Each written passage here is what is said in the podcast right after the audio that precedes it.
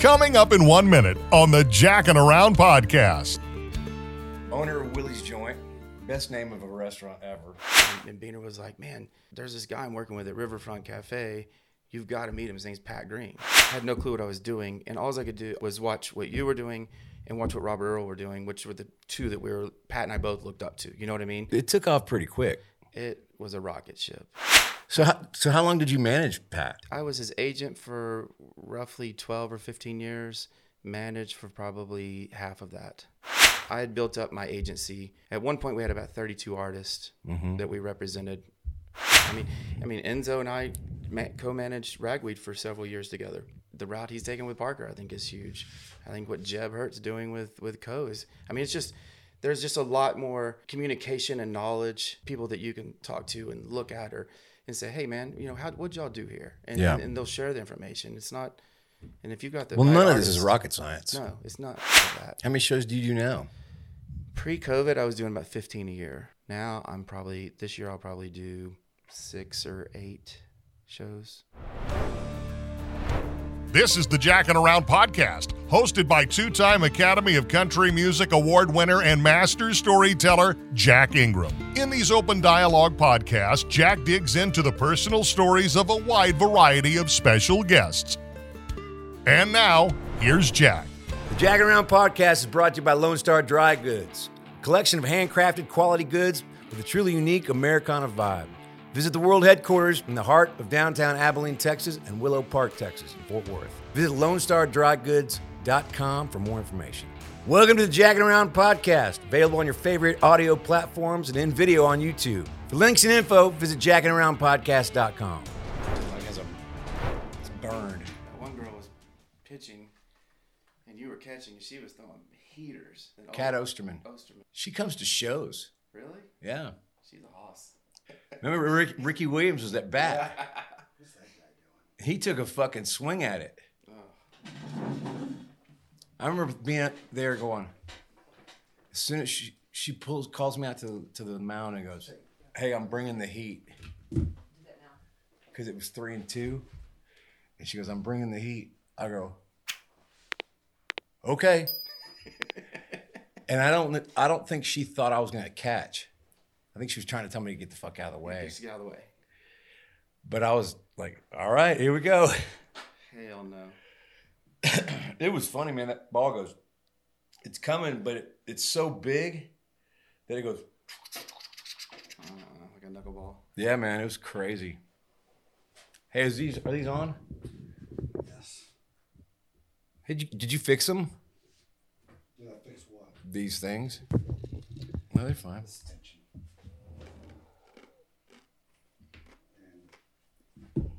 What are you doing? Doesn't know. It doesn't matter. Oh my god.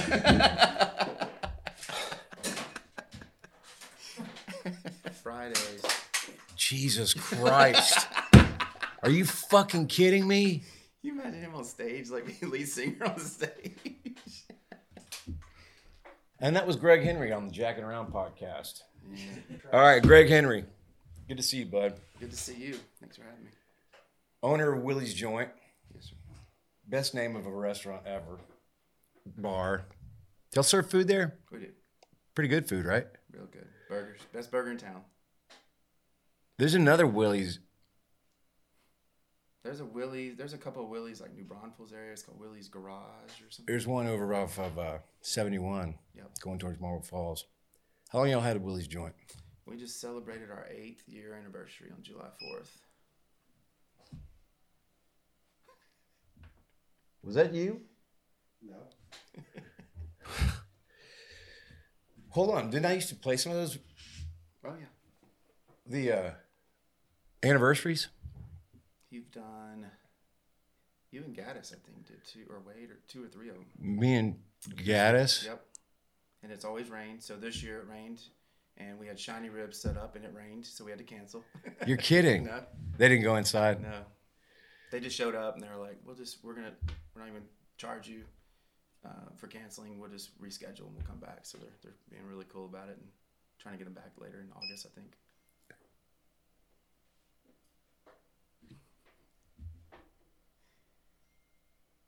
Is that going to continue? No. God damn. so, man, I met you back. Let's go, let's start from the beginning. You were 17 in Hillsboro, Texas, China Spring, Texas. but I was in You Hillsboro were in Hillsboro, yeah. for uh, Delane Yep. Crow's Uh, yep. graduation party. Somebody just sent me a picture of that the other day. Oh wow. My backyard. It's crazy.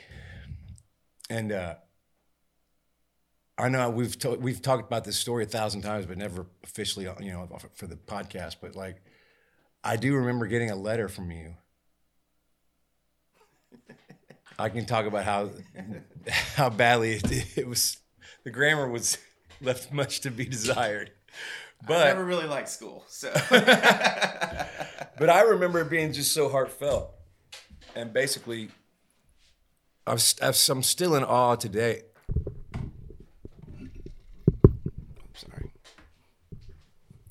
Matt Pivito, everybody.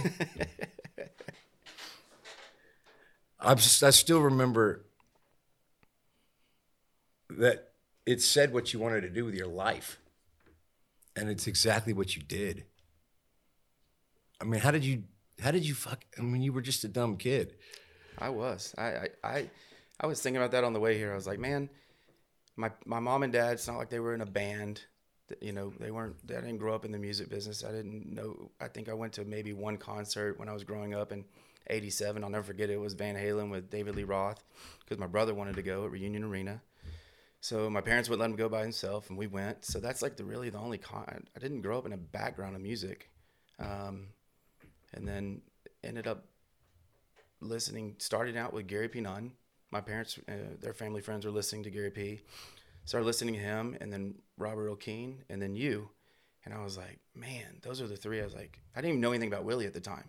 I, I didn't, I really never went to Austin, lived in Waco, Texas, kind of just pigeonholed there. Went to Dallas for baseball games or football games here and there every once in a while, but not, never south. So didn't see a lot of the music that was down in Austin. I wish I would have saw like Stevie Ray and all that, but Right. um, so did that, and the way I just got into it, I was like, man, this is what I want to, you know, I want to follow some music. So Jeff Griffin and I started following you around, and Robert Earl Keen around, and Gary P. Nunn, and just fell in love with it. And, and Beaner was like, man, you like this sound? There's this guy I'm working with at Riverfront Cafe.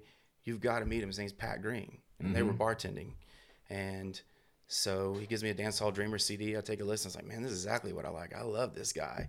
And at the time, of course, Dance Hall Dreamer sounds just like Robert Earl. That was one of Pat's influences, along with you. Yeah. And uh, so we, we started hanging out. So come up to the bar for free drinks. So we went up there for free drinks, started hanging out.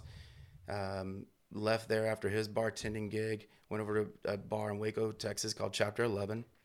So wait, hold on. So Pat Pat had a bartending gig. Yep, he graduated from Tech, was back home working for his dad part time, and then bartending at Riverfront Cafe. That's hilarious. Yep, and just playing acoustic in Lubbock every chance he could get. I love the thought of him being behind the bar. Oh yeah, yep, serving them up. So One, two fingers for you, three fingers for me. maybe another three for me. yeah, man. So was he? He was gigging. Was he gigging in Waco too? Not really. He he literally was going back to Tech or to Lubbock every chance he could get to play to his 20 friends, little following friends that he had um, at any beer garden or you know corner restaurant that he could he could go play because they knew he was and he could get 20 30 people out and Yeah, go play acoustic and make 150 bucks. twenty or thirty people. Yeah, maybe spend 300 to get there, but make 150 on it. Yeah, So, so yeah, we, we ended up going to chapter 11 and we're sitting there and every, all, Jeff Griffin and Pat Green and myself, we're sitting there talking and I'm in college. I don't know anything. I'm where were you going to college? MCC Community College. I was going to go there for two or three years and then go to Baylor for two or three years, however long it took me. I was probably going to be on the six, seven year plan. Right.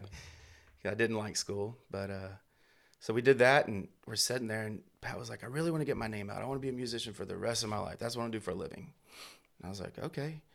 And I had a couple of side jobs. I've always hustled from high school on t- to date, um, and had a thousand dollar Wells Fargo credit card in my pocket that I'd never charged anything on. Just had it. They sent it to me, and I was in college and signed off on it and kept it. And uh, we're in we're in the bar, and the guy this guy walks by and he's wearing a Jack Ingram beat up Ford shirt, and Pat was like, like that, like that guy just at the time. This dates me, but you know that shirt was probably 12 or 15 bucks. Now they're $25. Yeah. But he was like, for 12 bucks, that guy bought that shirt from Jack, supported Jack, and he's a walking billboard for Jack. That's what I need. And I was like, I got a Wells Fargo credit card. Let's go print some shirts, man. so we went and printed as many shirts as we could for a thousand bucks. And um, every time he went to every weekend, he would work during the week. Every weekend, he'd go to tech and he'd go play acoustic to his friends and come back. So I was like, all right, man, you know, I couldn't go with him. Um, didn't even think about going with him because I knew nothing about the music business. So bundled him up, 20 shirts, medium, small, large. He would head to Lubbock. He would come back and I'd be like, man, how'd it go? He's, oh, dude, it was great. Everybody, you know, had a great time. Uh, I'm out of shirts. It was awesome. Blah, blah, blah. I was like, cool, let's settle up. Like, I want to get this credit card paid off. Let's get the money settled up. He's like, oh, man, all my friends just wanted ones. And I just, I couldn't charge them. I just, they wanted one and I gave it to them. I was like, okay, cool. So no big deal, man. We'll put that down as a comp and we'll just, we'll get him on the next round. All right. So he goes next week, goes up, same story over and over like three or four times. And finally I was pissed. I was like, I have zero shirts. I have thousand dollar debt. Bills coming in. I'm going on the road with you, and I will be the asshole that says you cannot have these shirts for free. Like we don't own these shirts. You Right. have to pay for them. So that's how I got in the music business. Started go, jumping in the um, suburban with him, toting a little rolling case from Walmart with me, and had stickers on it like a road case because I wanted it to look like a road case, but it wasn't. Right. And uh, that's how I started. And then we were in Stephenville at City Limits. So hold on, did you go to did you go to Jeff Griffin, aka Beaner? Did were you in high school with him? He been grew up in China Springs or where is that? China Springs is 15 miles northwest of Waco. So it's Hillsboro. It's close. It's probably 15, 20 minutes from Hillsboro. All right. We're super close. Um, we didn't play them in, in, in sports or anything, but they were close. Um, but yeah, Jeff Griffin and I have been friends since sixth grade. Wow. I always say third grade, just be like Robert Earl, but yeah, the truth is it's sixth grade. Who is this third grade guy? Um, uh, the, The fiddle, fiddle player, player, right? Yeah, forget his name right now. best friends since third grade. Yeah. Duckworth, yes. Brian Duckworth, yeah. So, but yeah, we've been friends since sixth. Wow, something useful. Yeah. What do you what do you keep When I said you should be a character in the podcast, I didn't mean like full fucking dead on. I meant like every now and again like a voice from the side. oh Lord. So you're hanging out with Beaner. Did he did he have dreams to be in this business forever too? Nope. Neither one of us grew up um, having a dream to be in the music business. We just we literally lucked into it by him working at Riverfront with Pat.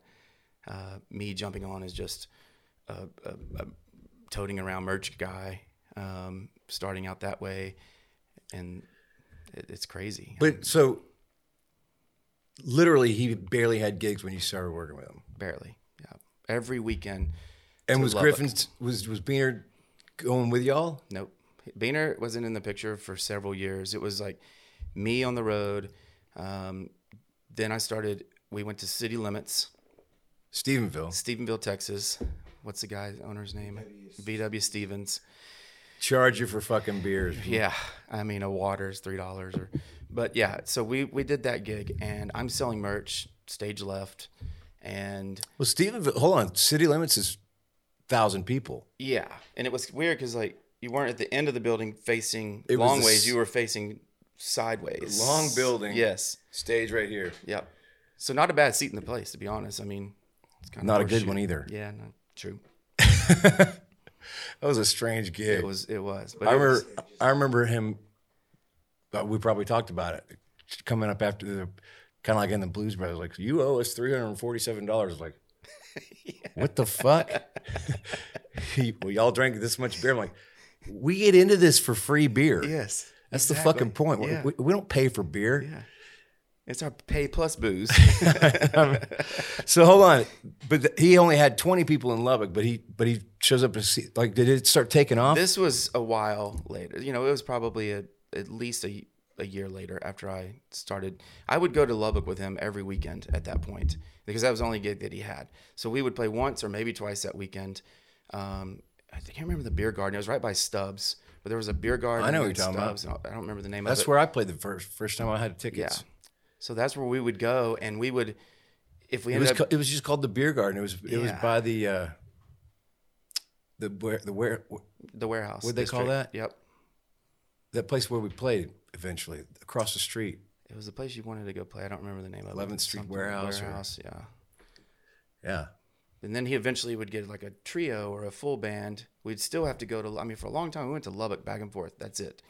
And then Michael. That's a seven hour drive from. Oh yeah, and it was even worse because Michael Tarabay was in the band, and Michael You could have stopped there. would not. he would not drive down to Waco from Dallas. So we had he made us go from Waco to Dallas, Dallas to Lubbock, and he was married to Natalie Maines.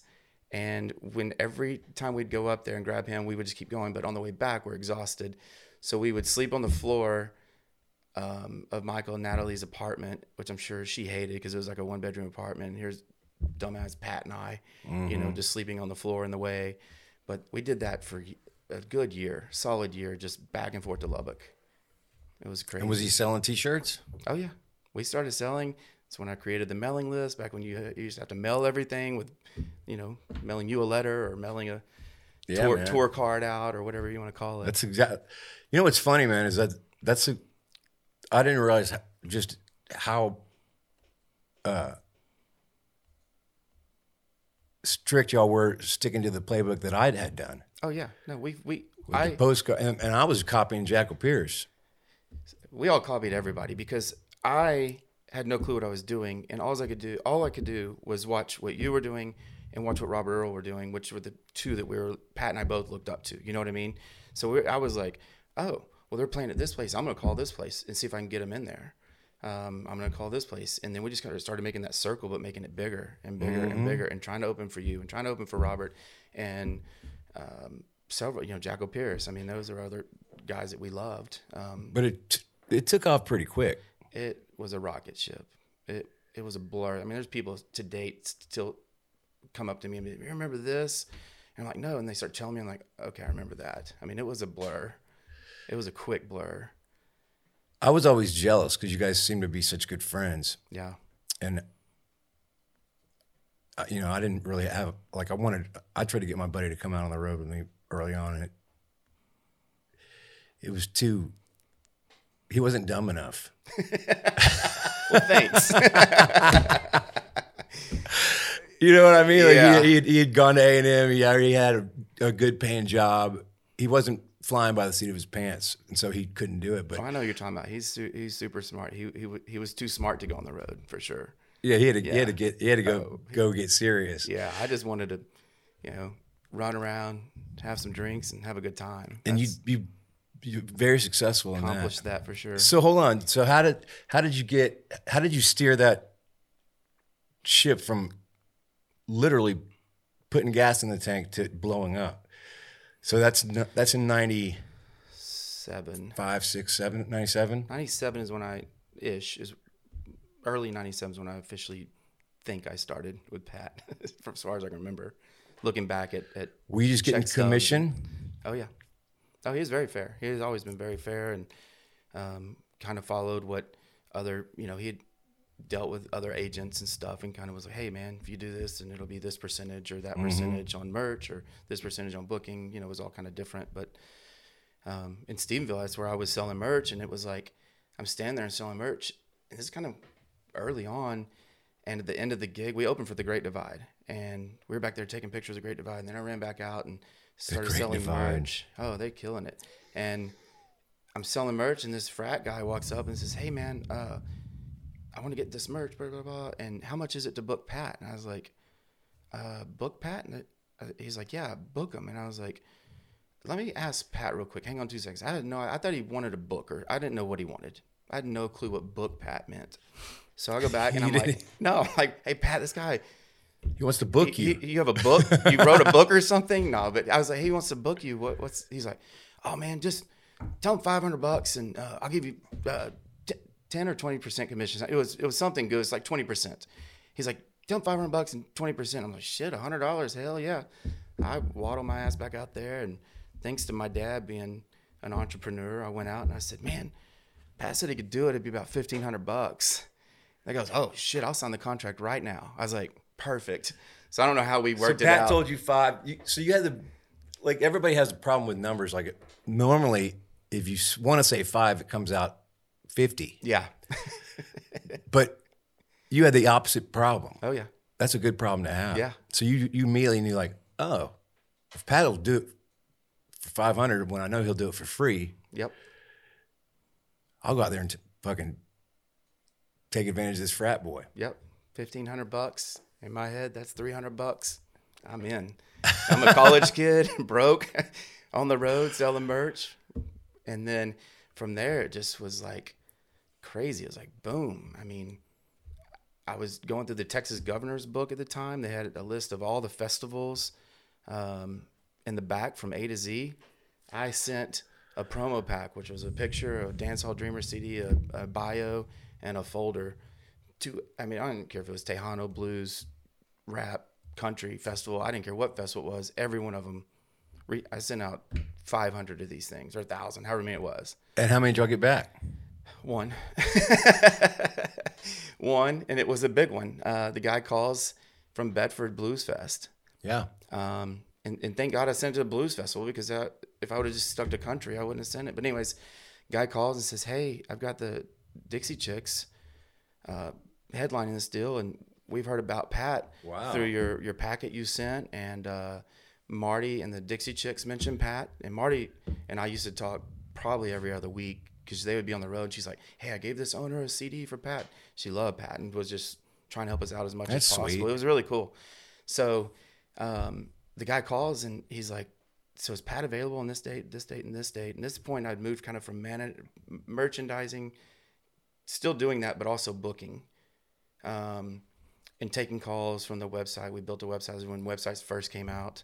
Um, Did you have a dedicated phone line or just your phone at the house? I think it was the phone at the house because my mom, years later after I moved out, was still getting calls from the posters that Lone Star Beer gave us or whatever with the phone number on it. So um, the guy goes, Well, you know, we'd like for Pat to open up and um, what are you thinking? I said, I don't know. What do you have in budget? He said, Man, we have a we have like six in budget. And I was like, Okay. So we talked for about 20 minutes. At the very end, I was like, Can I just recap on this? You know, it's this date, this is the spot. And how much was the money? He's like, 6,000. And I was like, Oh shit. I thought he meant 600.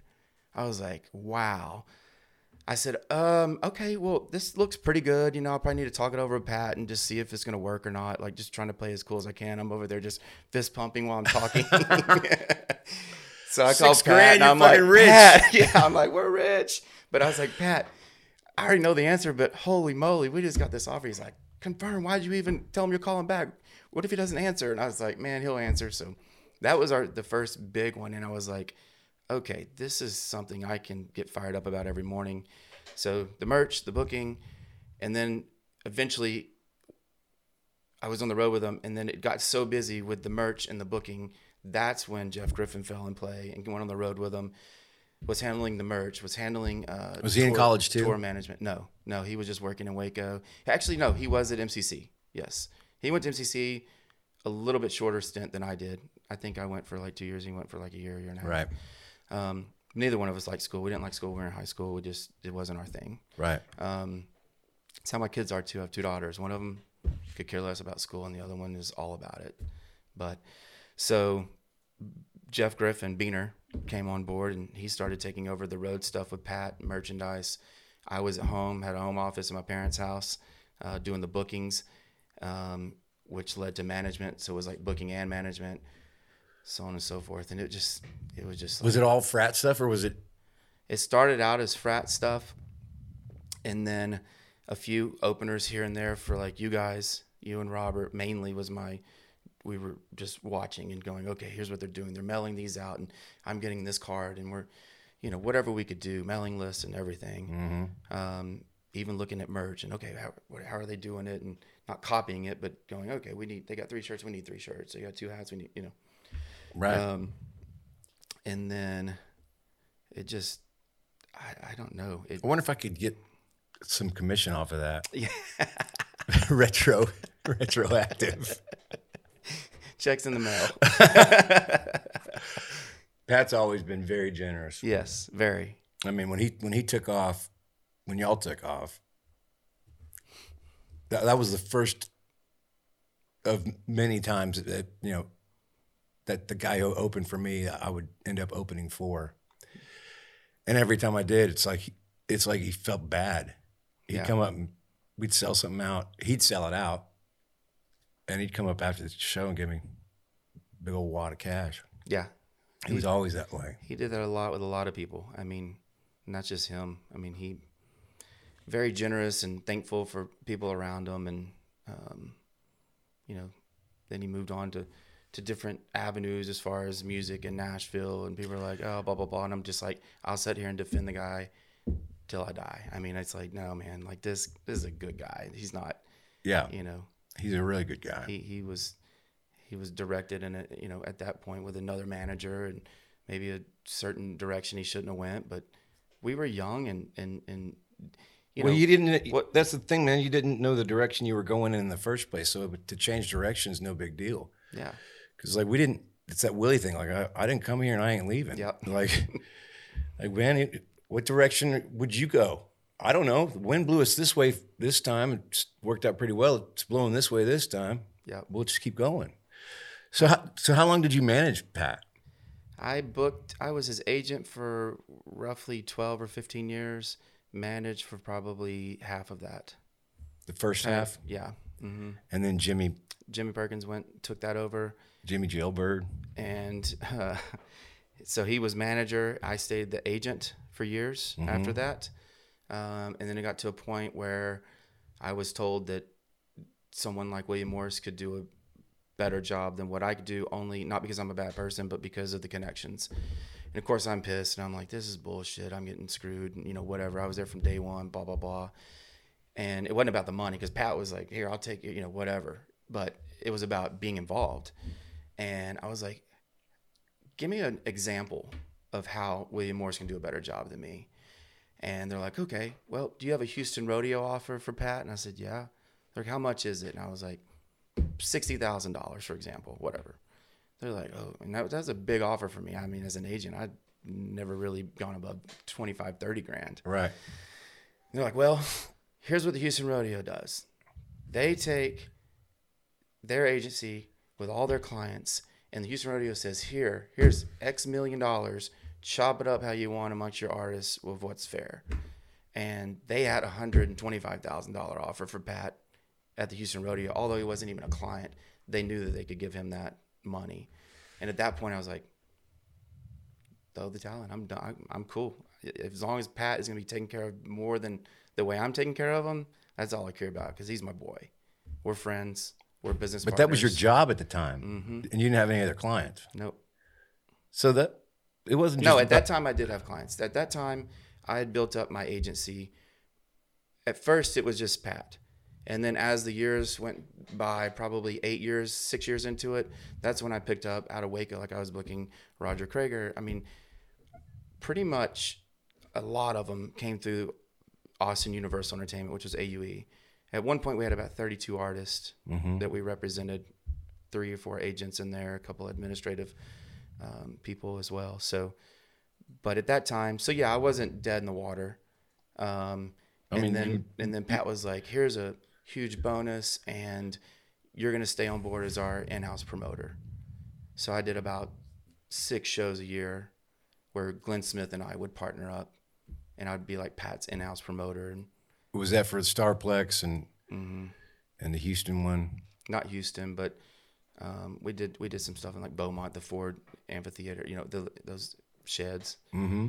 But um, it wasn't a lot, and it lasted about a year because Glenn and Jimmy were good friends, so that's where that Glenn got put in the mix, and I loved it because every day I still learn about this business. Um, and, and I learned a lot from Glenn Smith. You know, Glenn's a good dude. He's a reputable guy, and it taught me a lot of things on, as a, from a promoter standpoint. Which is, out of everything I've done, which is almost everything in this business, I've owned a bus. I've done it, done it all. I love the shows. I love producing shows and being a promoter. Why? I think because I'm a, a hell of a multitasker, um, and it takes someone with a lot of organization and um, patience to, to be able to put everything A to Z together, whether it's a porta potty or a generator or the stage or the artist or the green room or you know whatever it may be, tickets, all of that. How many shows do you do now? Pre-COVID, I was doing about 15 a year. Now I'm probably this year I'll probably do six or eight shows. With different artists or Nobody exclusive, just any anything that works out. that's what I mean though. Like Yeah. d- do are they most of them multi bill multi act Mm-hmm. bills? Yeah, And do you kind of stick around the same wheelhouse of, of talent? I do because that's what I know. I mean, people have said, "Hey, can you book rock?" And I'm like, I'm just I I wouldn't know. I know I know I, I feel like I kind of know what the market value is in certain cities for different artists, and I feel like whether I go do a show on my own in College Station or Waco, I know what I should be paying them, um, or if I get hired by somebody to go and produce it for them, I know what I should be buying the talent for. Um, that Were y'all working with um dude from Corpus? Mark Shaberg. Yeah, we we all doing a bunch of stuff with Shaberg at the time when, when you So- first drive so Pat. Sh- so so Shayberg, I forgot about that part. Um, Shayberg owned Popular Talent in Austin. I went to work with him fifty percent of the time at Popular Talent and work on the frat um, parties uh, with Gentry Spalling. I don't know if you remember him. And then I also was booking Pat at the same time. So I went into his office and kind of double dipped on trying to do Pat's career and survive with popular talent at the same time. Wow. But if you look at the old dancehall record, Mark Shaberg's popular talent number is on Dancehall Dreamer, which I had to change once I started doing it. But there's still some records out there somewhere with with his info on it. Um, he was he was he was the one that taught me about all this stuff. Yeah. Because I remember he had me play a burgers and beer party for the Sigma Chi's at UT. Mm-hmm. he was he and John Dixon were super tied into all of that. I mean, He taught me about supply and demand because because he gave me seventy five bucks the first time. Did I tell you this before? He gave me seventy five bucks. They set me up on the other side of the pool, where like so, Mike's Mike's right here. Here's the pool, and f- drunk frat boys would come and like stumble past in between me and the pool, the whole party's going on over here, and they'd come and knock into the mic and chip my your tooth. chip. my- Like I still got a couple chips in my front tooth, and I was like, "Fuck this," Yeah. because they weren't they were having a ball, but nobody gave a shit about the music. I was like, so. And after I was done, they go, "That was fucking awesome. That was Yeah. the best." So I go, "All right, cool." And Shaber called the next week and goes, "Hey man, they really loved it. They want to have you again." Uh, I go, "Okay, cool." 150, yeah, bump that up twice. 300, six. I just kept doubling it until it got to be a substantial amount, and then I was like, "All right, 2400 is enough." yeah, which they would have paid that first time if we would have just known. Th- That's what. I, yeah, who knew? yeah, Maybe they were paying Shaberg that. possibly. But it was funny because I just remember thinking, well, if I'm going to be your pimp, I'm going to get paid for it. Because Yeah. I remember that after the second or third one, they go, man, every time you play, we've never had this many hot chicks at our house. I was like, oh, oh, good, I'm your chick good, magnet. good to Got it, know. got it. good to know. we'll take care of that. That's funny. That's awesome. So, yeah. you, so you were with Popular Talent for a while, yep. There working day to day with Shaberg and Dixon. Shayberg and um, Gentry. Dixon wasn't in that office. He had his own, so they were kind of separate. But um, Mark had an office right down on campus on the drive. What was their little magazine they used to? By Dirty's Hamburgers. He was right by Dirty's. I remember that. Yeah, and he had a place called Mangoes across the street or something. Mangoes across the street. It used to be. Um, it was the original Antones. Yep. Remember we'd play in that that stage, and there was a huge pillar, like just right Oh, in the yeah. middle of the stage. I was, I was like, "What is this, Yep. man?" I remember just sitting there watching you or whoever would be playing there, and it was a restaurant too. And I mean, a big old fat rat would run across the rafter, across the top of the stage. I'm just like, oh Lord, this place. But yeah, those are those are good times. Did we, Pivotal, were you working with those same artists at the same time? I had Corey, Greg had Pat, and we had relatively competing agencies for a while. We'd switch artists, flip artists. And What Matt's not telling you is that I had an agency for years before Matt did, and for 12 months, Matt would call me every day and say, "Hey, man, you know, like, so what, what are these contracts, and how do how do you do this and that?" And we would talk, and we're, we're we were buds, and we're still buds, but. Um, and then with it, within about a year after that, those conversations, like, oh, he's starting his own agency. Oh, so you know how it feels. yeah, exactly. I remember seeing Pat going, this looks awfully like yeah, similar to exactly. Yeah, just so yeah, I was just like, oh, okay.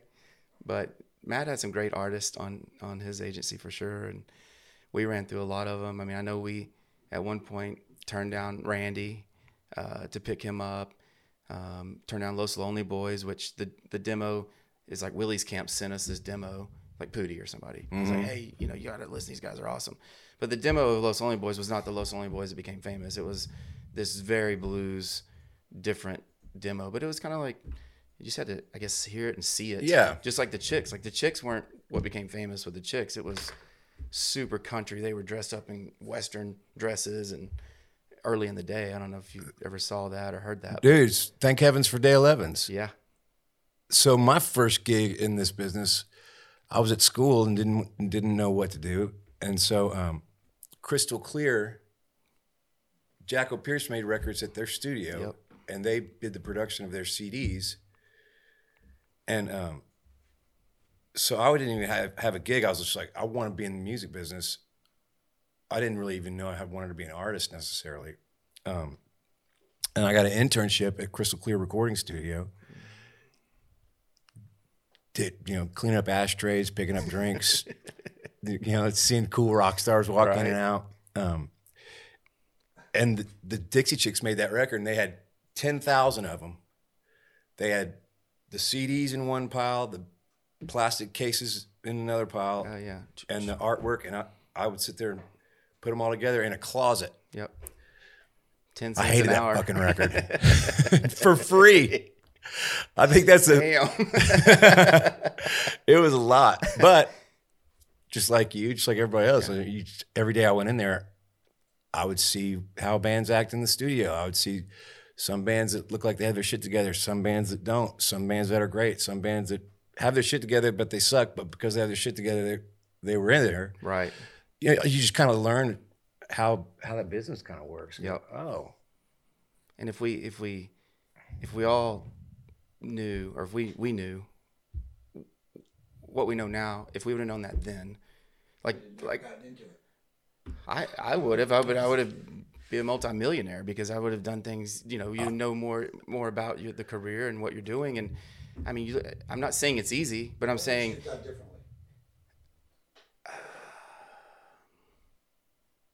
I mean, from a perspective of the art, the, the artists that you pick up and being able to get them in front of, like knowing the ropes of okay, we've got to get them in and, and open. We've got to do things. I mean, social media has changed a ton too. We didn't have social media back then, but I just think I'm not saying it's easy. I just think it's easier.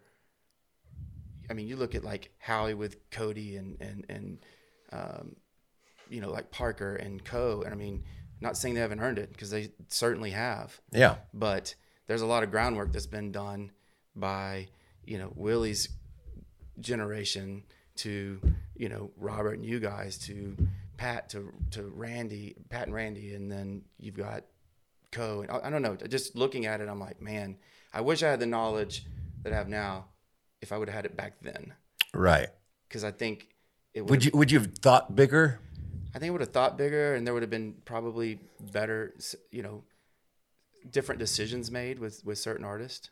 You know, like no, we're just I mean, what what in my opinion, what Howie is doing with Cody Johnson is what should have been done with Pat. Just stick. What's he doing? to it. He's he's Stick- doing it how he wants to do it, but he's growing every day.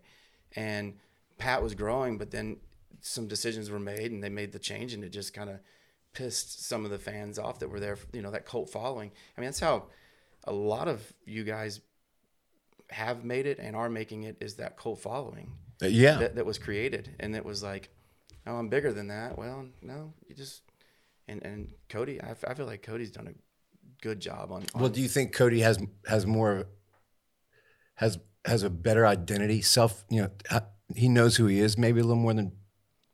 I just think there's more knowledge. I, I think I think what has happened in the past with certain artists and how they they they track down the road and it's like oh I'm just I'm gonna do it like this and I mean even to the point where these guys are going doing these festivals. I mean we were playing for fifteen dollars at a at a festival.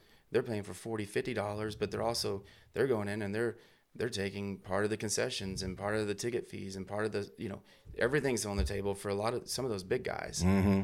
you know well we didn't know that all we went just happy to have a gig Well, how could you have known it? no That's the what- thing. Yeah. So that's that's the truth. yeah because I, I remember when I would talk to Pat and to to a lesser extent Corey, but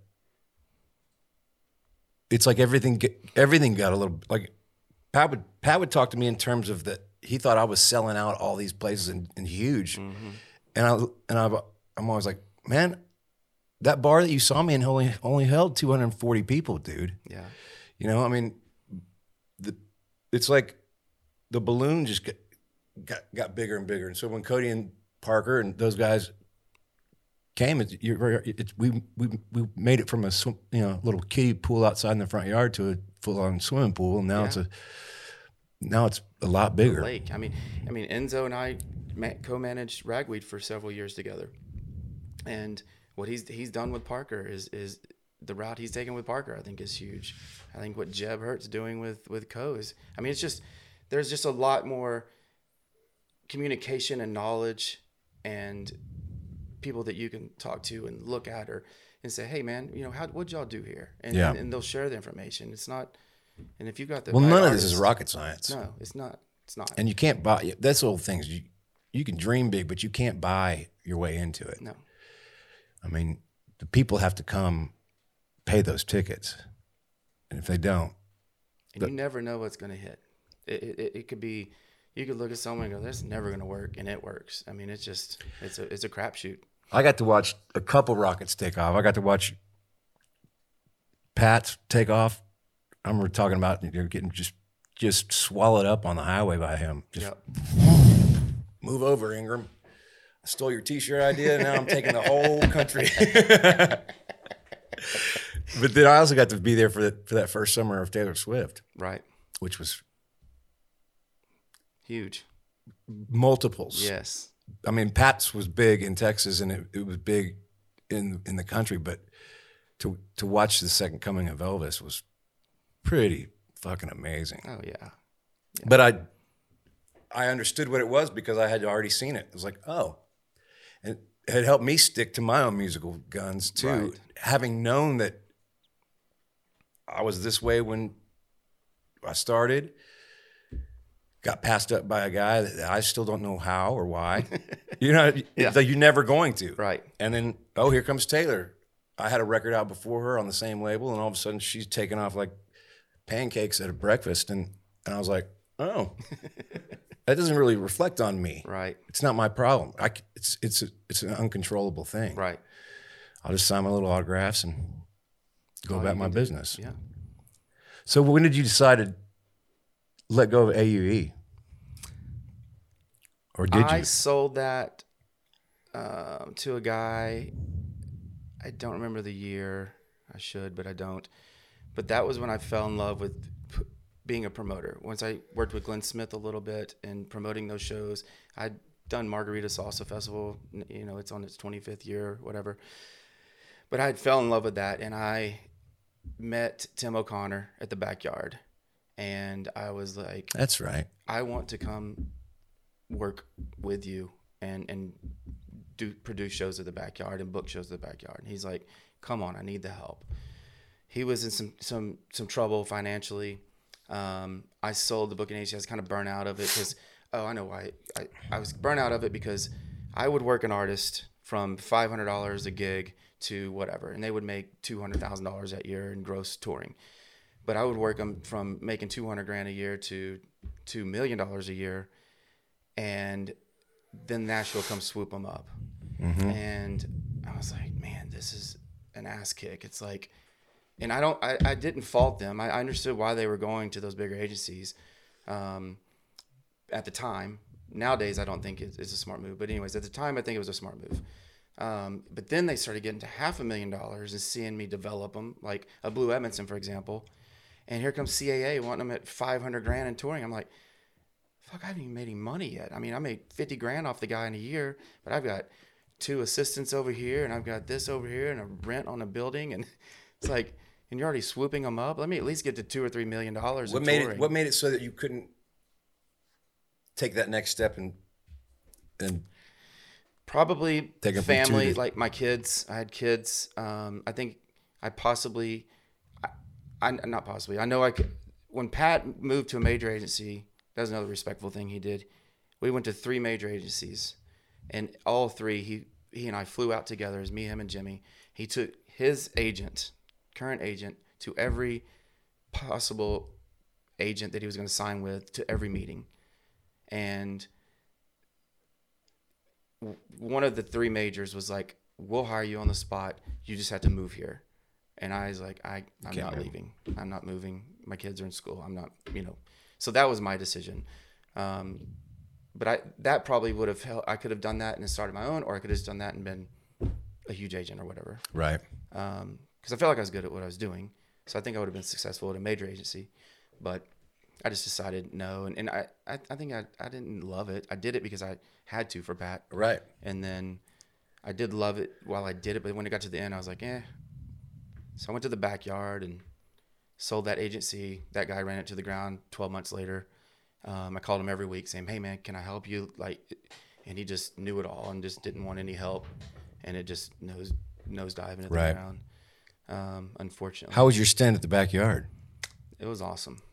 It was. Yeah, it was really good. So so so Tim was in financial trouble, um, and he brought me on, guaranteed me the salary. We get three months into it, he can't pay me, and or can pay me like half of it or something.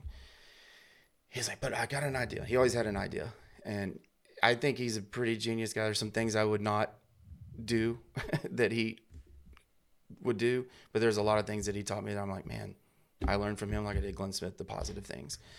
Um, but he and I started talking, and he was like, man, I just don't know if I'm gonna be able to keep you on. And I was like, well, just let me know. So he's like, I owe this much money in back taxes.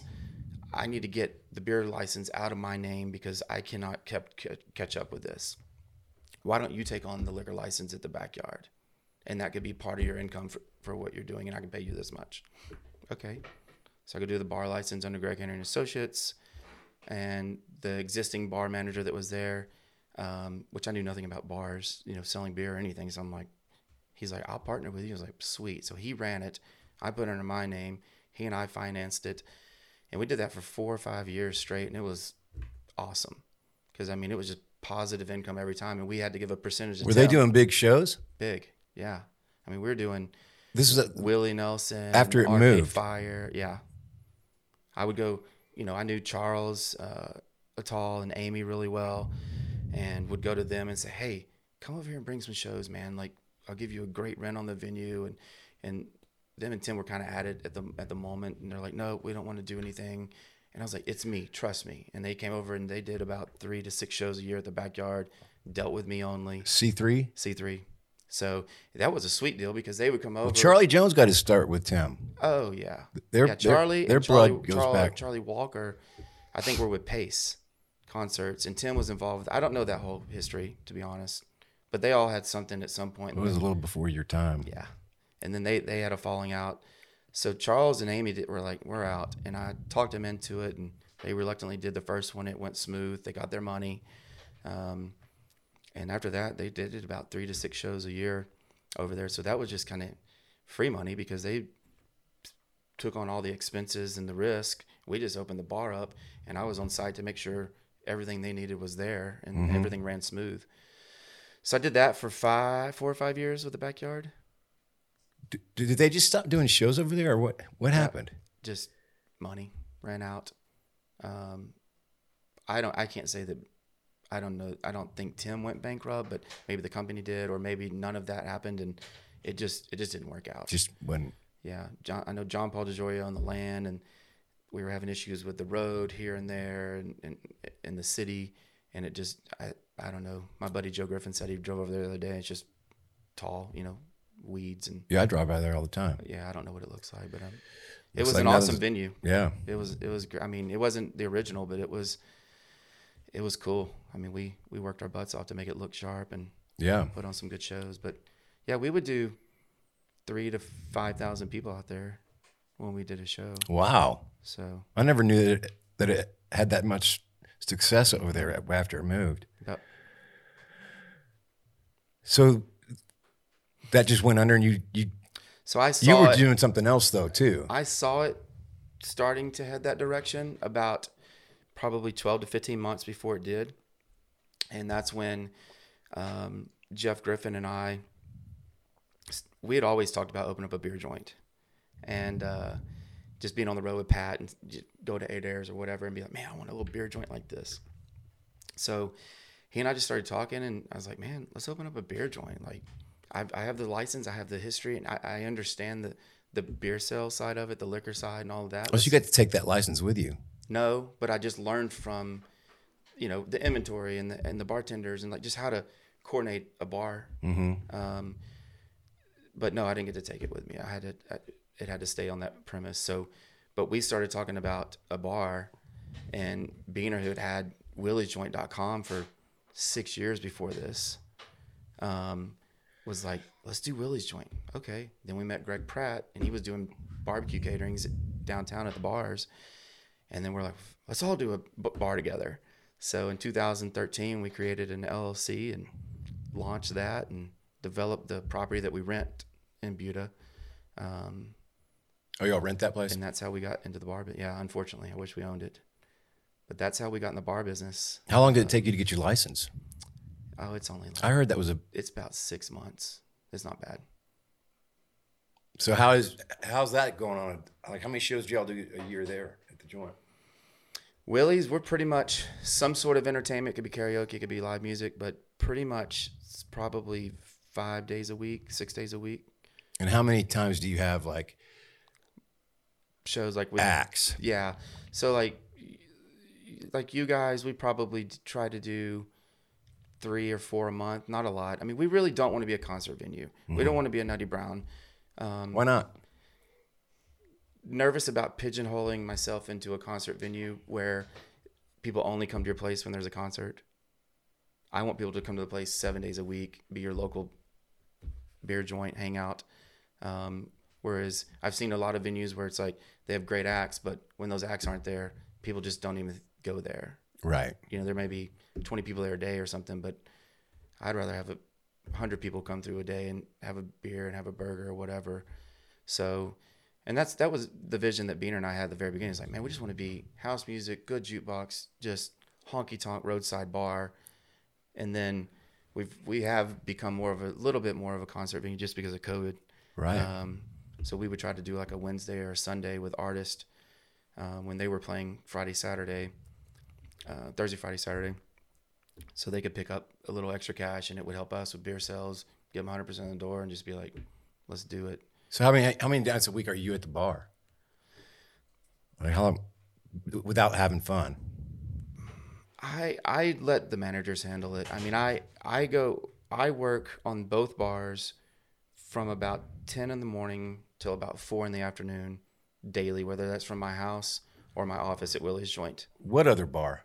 Papa Jack's and Kyle. Oh yeah. So I go in there, have a weekly meeting with the managers, um, and then I do my office work, accounting, making sure social media is on tap. We got a social media manager, just kind of overseeing it all, and don't have to really be there at, at night um, which is good because I mean I have kids and Yeah. You can fall into that real quick. Is Papa Jack's? Is that part with Wade? Yep, Wade Bowen. Yep. So it's Wade Bowen and I, and then Jeff Griffin's a partner, Greg Pratt's a partner. And Papa Jack's also. hmm So we're both partners in both bars. Is that Papa Jack's taking off a little bit? So Willie's is doing well. Um, Papa Jack's, the first two years we opened it was horrible. um, I always describe bars being like bands, like it's a crapshoot. Like you can put a Yeah. band on the road and you don't know if it's going to take off or not. And you can open a bar and you don't know if it's going to take off or not. So, um, pre-COVID, about two months right before COVID hit, it was actually doubling what we were we were we were turning around, and then boom, we got hit and shut down.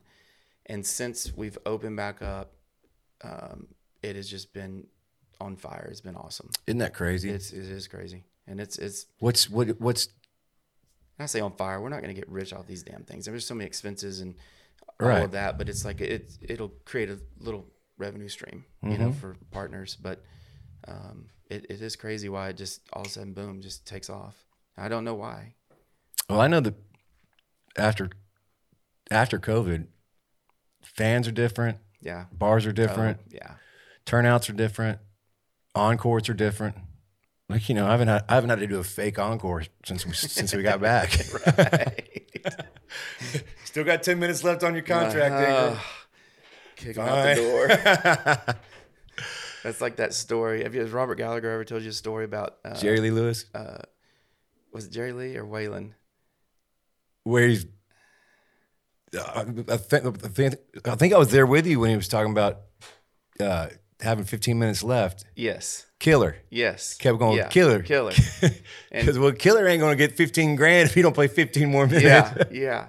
Well, the one with Waylon was kind of the same thing, but Waylon was on stage. Of course, I wasn't there. This is hearsay, but Waylon was on stage, and Robert said he was notorious for doing the same thing as Killer, like coming off stage, um, you know, like 20, 30 minutes early. And uh, so he had done it twice, and Robert was like, "Oh, he's not going to do it this time." So you know, at back door backstage where you come off, he uh, he heard he was it was a 60 minute set and he was like 40 minutes into it and he's like all right good night billy bobs we love you or something and robert goes up there and locks the backstage door and waylon he said waylon goes and he hits the door and his cowboy hat goes up like this and falls on the ground so he, he can't get out and he's trying and he picks his cowboy hat up walks back out there puts it on he's like well these motherfuckers locked me on stage so i guess i'll keep playing for y'all I mean, that Gallagher can tell some stories, man. Well, that time starts moving slow some nights too. Yeah, man. yeah. I've been on the other side of that where it's like, God damn, are we done yet? Can you unlock this door? That's funny. But yeah, Best show Killer ever gave. oh, oh, killer. Killer's got 15 minutes left to put on another great show. 15 grand. God damn, killer. That's funny. We said that every night in Key West, me and you. That's right. Damn, killer. Damn, Killer, Killer, Killer. Did you go to Key West this year? I did. Yeah, worked it again. Fifth year? Fourth year? Mile Zero? Yeah. That's a great festival, man. I think it's their fourth year, but yeah, they've they've Kyle Carter puts on a hell of a festival. He has a great team. Do you just go up there and work, or are you are you a partner in that? No, just work. Just get hired to help produce it, and I mean they've got it taken care of. I just come up there and they give me a stage, or sometimes three or four of them to kind of go and make sure that you know you guys are okay, the artist is okay, the production's okay, and the the venue manager's okay. Um, and it's it's it's relatively simple. I mean, there's there's a couple times it's been hectic, like when an outdoor stage and a storm rolls in or something. You Right. got to get it going. But no, they they they he has a hell of a team, and it's a Hell of a it's ticketing provider too. hell of a ticketing provider. So do you. Yep, Billy's joint. Yep. But but yeah, he it's all those festivals are great, man. I mean, Steamboat, uh, Mile Zero Festival, uh, Casey's Boots on the Beach, and uh, Dos Barachos at Kevin and those guys. I mean, there's a million others, but you know, everybody's like, well. You go to all these. Which one's your favorite? I'm like, man, just pick one. They're all great. It's Yeah. all great talent. It's all a good time, and Yeah, people always ask me like, "What's what's your favorite Yeah. venue?" I'm like, "The full ones, yeah, the ones where yeah. people show The up." ones with energy. Yeah. yeah. I mean, but it takes it takes people who know what they're doing and know, well, guys like you, you know that that have made all the mistakes for, mm-hmm. and still make them. yeah, Yep. And I But- tell you what, the first year I went, I met Kyle Carter through uh, Medicine Stone, and I, I was hired to produce that with Corey McDaniel and Turnpike and Boland, who own it. And um, I met Kyle, and he was like, "Man, we want to get you and Robert Gallagher up there and help us make sure everything's good. Y'all know all these guys." And they didn't have a real tight relationship with a lot of the Texas guys because they were from Oklahoma. I was like, "Man, I'd love to be involved." And man, that first year I rolled in, and I was like, "All right, it's gonna be the first year festival thing where there's gonna be some hiccups." I don't know that I can name hardly one or two. It's like it, it's it was just so smooth. I mean, it like it was like they were on their second or third year of this. yeah, thing. and every artist that played it was like this because they were all a little nervous too on the first year. I remember. Yeah, so I remember walking in there going, "This is badass," Mm-hmm. without all the heavy clothes, yeah, yes, thank God. without having to park your bus in the snow. oh yeah, yeah. I mean, it's a great festival. I thought you were talking about the bikinis on the girls. Oh, I wasn't looking. I didn't notice. I didn't either. I don't even. I don't even know they exist. So, man, thirty years into this, right? Pretty much. Almost. Yep. Do you do you do anything outside of music? I ventured out. I uh, have the two bars, two kids, which is another job, um, and then I do the about. I'm shooting for eight to ten shows a year, um, and then started investing in real estate and taking the, the John Dixon School of of, of Real Estate, um, and Kevin Fowler. Those are two influences on me on on on real estate. I, I, I, I definitely follow them. I mean, I had some things and invested in stock market or whatever, and Dixon was like, "You do that, I'm gonna do this with land, and let's compare notes in ten years." And he told me that, and I was like, "Okay." And I literally stopped that day, invested in Willie's, you know, put money into Papa Jack's, whatever, but put in real estate and hope for the best. Right. Um, hope Like might- out there in Wimberley and all those places where they. I haven't done anything there. I'm, I'm pretty much Buda. So, So you're- several properties in Buda, one in Kyle, um, and just trying to build it up where the ultimate goal would be to, to have the two bars running with great management, have eight shows a year. My daughter graduates in two years. Lisa and I grab a amazing RV and go see coast to coast things that I would love to see. I haven't seen in my life, like you guys have. You know, I was jealous of, of Beaner getting to see everything I see with Pat, but I had to stay in the office. Right. Um, but go see those things and have a show, leave the RV where it's at, fly back in, do the show, go back out there and travel around. You up for this? well, hey, man, thanks for coming. Yep. Thank you very Love much. talking to you, man. Appreciate it. I really, I, I love it that we've been friends this long, Long time. and that I was like, like we started out talking. I mean, I've always been amazed at, not amazed, um, proud and and grateful to have you as a friend, and also to watch you. The way you do things, the way you're not afraid just to ask questions and stick your head out and go, "How's this? Go, how's this work?" and then go make it work. Yeah. I mean, I don't I don't think I've ever been around you or heard of anything that you've had your hands on that has gone belly up. Cuz you you just you have a work ethic that's admirable. Thank you, man. It means a lot to me being someone who I, you know, look up to and honor to be here. Well, you've been a good friend of mine for since you were since you were 17, I was 22 or whatever, however 1993. Yep. 93. it was 93 because I graduated 94 and I started listening to this music about 92, 93. So, yeah. And I just, Michael Staten was dating Delane and I happened to go to that private party and, you know, it was over from there, man. Beaner and I probably went to six or eight of your shows. I mean, back to back. I mean, where Beaner was falling on the picture, stage man. and I think he chipped your tooth as well with the microphone. I got to find that picture. oh, mine? Yeah, man. it happened. It's happened like literally five or six times. my- Like somebody happened at Adair's, happened at those private parties. Some drunk, bam. Yeah. And it doesn't doesn't take much. One time I did it. I did it to myself because I was getting all ramped up on something, and the mi- the mic stand was needed needed some sugar packets under it.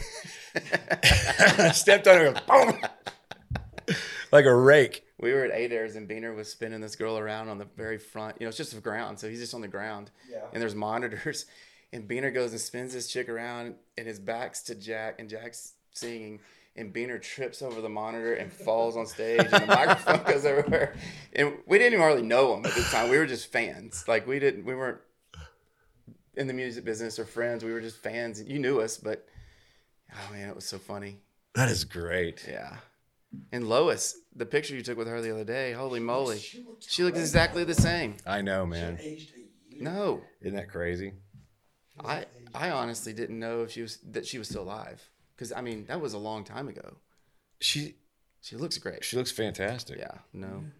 We just got the PPP. Oh, wow. That was that day, Wow. 1993. Dude, What's this? That was at the backyard of Delane Crow's house. Shit. Fucking baby. Baby. Yeah. Isn't that crazy?